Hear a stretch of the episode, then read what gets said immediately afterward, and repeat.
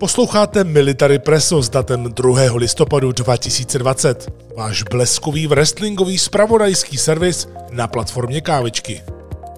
I přes maximální úbytek house shows, celou řadu propuštění a nucených dovolených si WWE nevede ekonomicky vůbec špatně, a naopak. Již po třetím čtvrtletí letošního roku mohla totiž s hrdostí prohlásit na tradiční schůzi akcionářů, že pandemický rok 2020 je nejziskovější v historii této společnosti.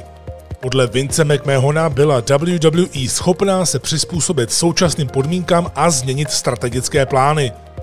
Největším rozdílem ale pochopitelně zůstává vyšší příjem peněz z televizních práv díky velice výhodné smlouvě se stanicí Fox.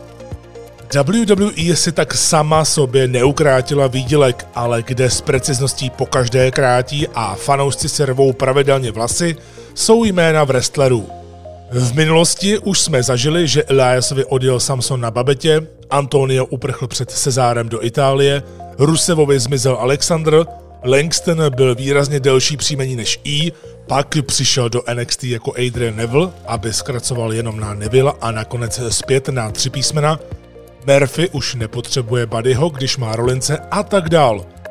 Nyní se do tohoto seznamu přidává Matt Riddle, který už nebude Matt, ale jenom Riddle. A to údajně kvůli tomu, aby nebylo tak jednoduché vygooglit jeho jméno ve spojitosti se soudním řízením ohledně kauzy Speaking Out. Riddlovi zkrácení nijak zvlášť nevadí.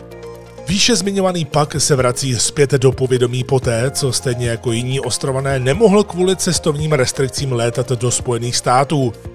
Jedna z největších akvizic AEW se objeví ve středečním díle Dynamite a měl by podle oficiálního oznámení prolomit mlčení. Určitě se mu totiž nebude líbit, že na něj Lucha Brothers zapomněli a spojili se s Eddie Kingstonem.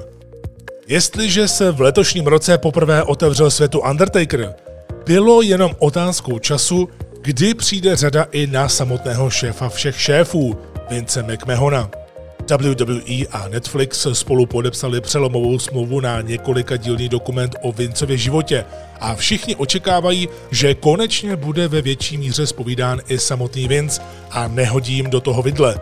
Finančně je tento dokument pro WWE velmi zajímavý, protože má mít jeden z největších rozpočtů v historii Netflixu.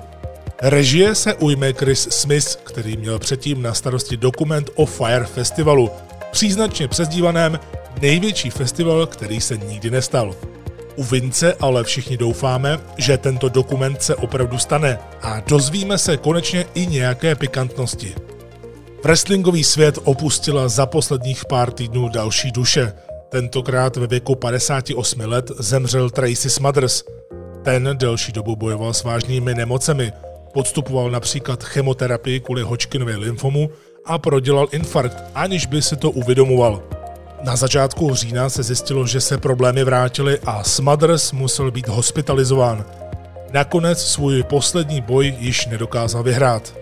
Tracy byl zdařilým světoběžníkem a za svoji bohatou kariéru zápasil snad pro všechny možné společnosti.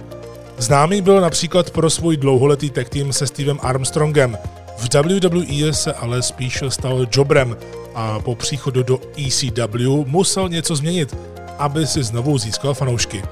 A tak vznikl dnes již slavný komediální charakter, který naschvál tancoval špatně před každým zápasem. V tehdejší ECW se z toho stal hit a celkově byl Smothers milován fanoušky i kolegy. Wrestling z diváky začíná být pomalu, ale jistě realitou, nikoliv však v západním světě.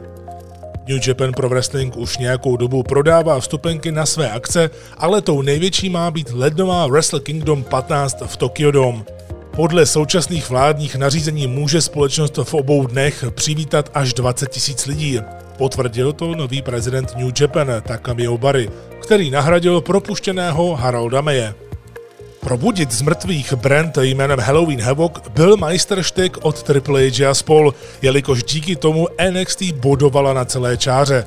Když se po 20 letech tento název vrátil zpět na obrazovky, pomohl NXT porazit pro jednou Dynamite v celkové sledovanosti. Na této akci byl jakožto nový North American Champion korunován Johnny Gargano, který s pomocí tajemné postavy v kostýmu strašila z hororu Vřízkot porazil Damiena Priesta. Pete Dunne se vrátil na americké obrazovky po více než půl roce a rovnou spojil své síly s Petem McAfeem a jeho brandem. Camerona Grimese zřejmě sežrali zaživa zombie po zápase s Dexterem Lumisem a nikdo neví, jestli Candice LeRae přežila naprosto brutální titulový souboj s Io Shirai po pádu na žebřík. WWE a Impact Wrestling mají za sebou dvě velké placené akce. Na Hell in si Randy Orton došel pro svůj 14. světový titul a chce podle svých slov útočit na číslo 16 Ricka Flaira a Johna Cena. Sasha Banks přerušila více než rok dlouhou šampionskou éru Bailey. Novým držitelem kufříku Money in the Bank se stal The Miz, zatímco jeho původní majitel Otis se nyní bude zajímat o rozchod nikoliv s Mandy Rose, ale Takrem. Na Bound for Glory se poprvé velkého milníku dočkal nový světový šampion Rich Swan, který v hlavním taháku porazil Erika Younga. Jeho manželka Sue Young musela nastoupit jako náhrada za skutečně nezvěstnou Kylie Ray a k tomu všemu ještě dokázala Deoně Purázo sebrat titul. Staronovými šampiony v tech týmové divizi se stali The North a Heat, dříve Slater, může nakrmit své děti, protože získal kontrakt s Impactem. Bohužel se u toho ale doopravdy zranil a několik týdnů musí odpočívat. Naštěstí však nebude potřebovat operaci. Listopad je měsícem, kdy už podle nového nařízení od WWE nesmí osobnosti, které mají podepsanou smlouvu s touto společností, využívat streamovací platformy Twitch.